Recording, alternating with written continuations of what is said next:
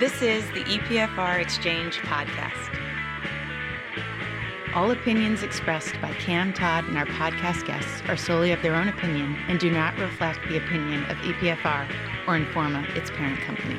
This podcast is for informational purposes only and should not be relied upon for investment decisions. Hi, everyone, and welcome to the EPFR Exchange podcast. My name is Todd Willits. I'm joined by EPFR's in house economist Cameron Brandt, and we're going to walk you through what our teams were monitoring last week in the various data sets EPFR tracks, as well as what we'll be looking out for in the weeks ahead. Cam, good morning. I know you had a few days off this week. Uh, did you catch any fish? Um, I did catch a few small unidentified swimming objects, so um, it, uh, there was some success, um, and it was certainly good to clear the head uh, before returning to the numbers yesterday. Great. Uh, so I think there's there's a few themes that I picked up on reading your EPFR Global Navigator that came out last night. Uh, I think the first one I want to touch on is what you led that article with.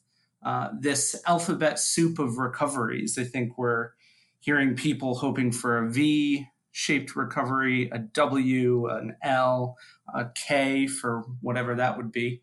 Um, is that more? Is there anything backing up any one of those recovery shapes, or is this more a, a Rorschach test for how people hope things go?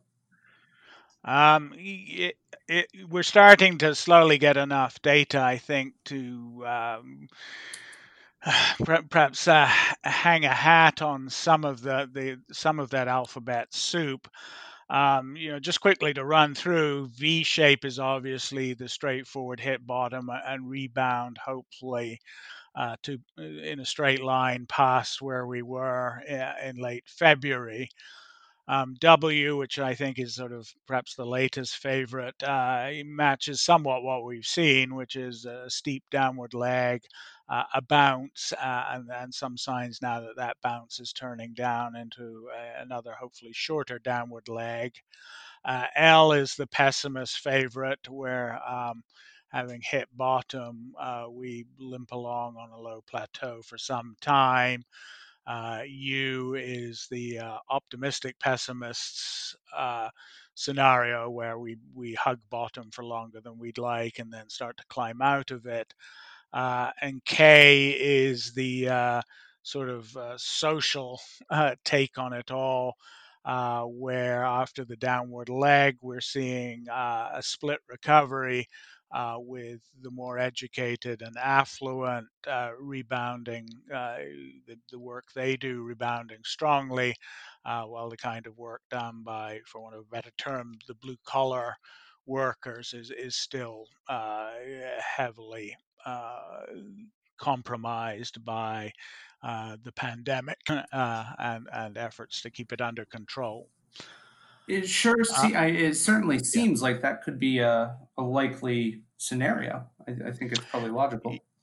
Yeah, yeah. No, there's ad, advocate advocates for all of them at the moment. Uh, the, the, W does seem uh, the more likely, given that um, uh, COVID numbers are again peaking a bit uh, in a number of places that uh, felt that they had the pandemic under control. Uh, a lot depends on how the various governments choose to respond to these uh, spikes, which, you know, frankly, I don't think should be unexpected. Uh, pandemics rarely follow a nice smooth curve, despite, uh, you know, the, the, the nice the nice shapes that many graphs trying to plot them have. Um, coming on the downside, there frequently are spikes, and I suspect there will be uh, more uh, until we either get a vaccine or uh, enough people have had it to provide some kind of buffer to its continuing uh, expansion and obviously the i think one of the the results we've seen of everything that's happened with covid globally is this central bank support that uh, really has come up in in multiple countries pretty quickly in in relative terms can we start to expect to see central bank support as a predictor of fund flows that's that's a good question, Todd. Um, we're certainly seeing some signs of that recently. Uh, the latest flows uh, definitely had a, a bias towards uh, asset classes where you could argue uh, a major central bank uh, has your back as a buyer of last report, resort. Uh, so you know, Japanese equity funds uh, did pretty well, and, and the Bank of Japan has been buying uh, ETFs in that market for some time. Uh, U.S. bond funds were by far uh, the winner in flow terms this week, as they have been for a number of uh, the previous weeks.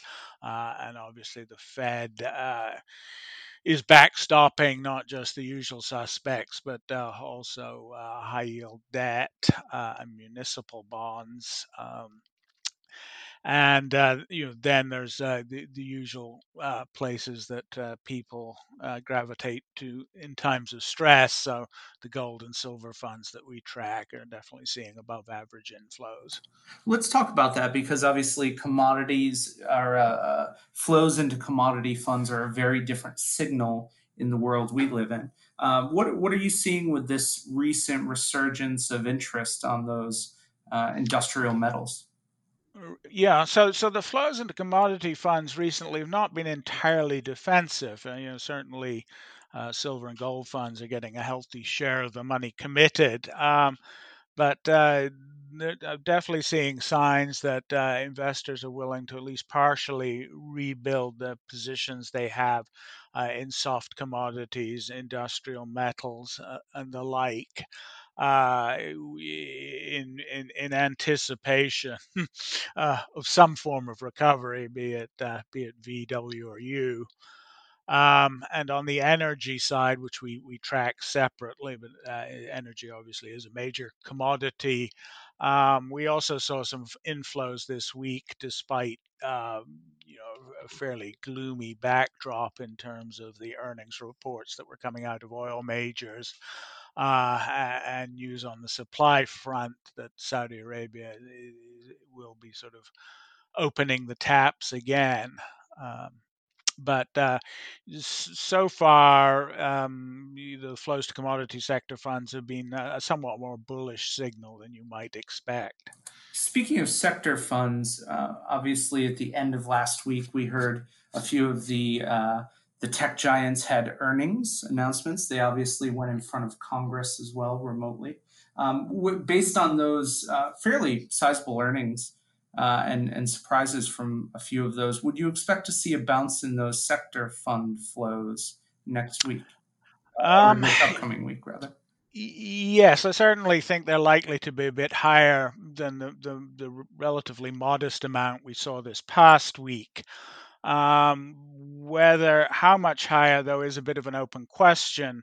Um, research by uh, Stephen Shen, uh, one of the quants in our team, uh, indicates that uh, um, technology stocks are by far and away the most crowded uh, of the ones that uh, that we track. We have a, a sector, uh, a stock flows database, uh, and in terms of um, uh, the sectors where there's heavy concentrations of ownership, um, technologies right up there. That's not. That's usually not uh, terribly good for future.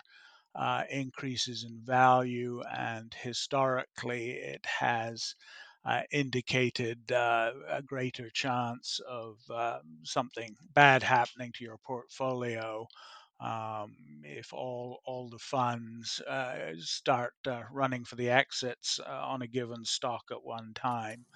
Right, you don't want to be trampled next to the exit before you can get out. Yeah, yeah. Um, so I would be remiss if I didn't bring up the emerging markets. We started as an emerging markets company back uh, in the mid 90s. But China, I think, is is a story that we're keeping an eye on. Um, there, is there a difference between what fund investors and fund managers think of China? Yes, we're we're certainly seeing a difference of opinion there. Um, flows to uh, China equity funds uh, after an initial rush of enthusiasm uh, as China pulled out of the uh, the uh, uh, COVID lockdown far earlier than most of its peers in both the emerging and developed world. Um, have been more often than not negative. Um, a number of reasons for that. Um, investors, I think, are a little spooked about China's more aggressive tone.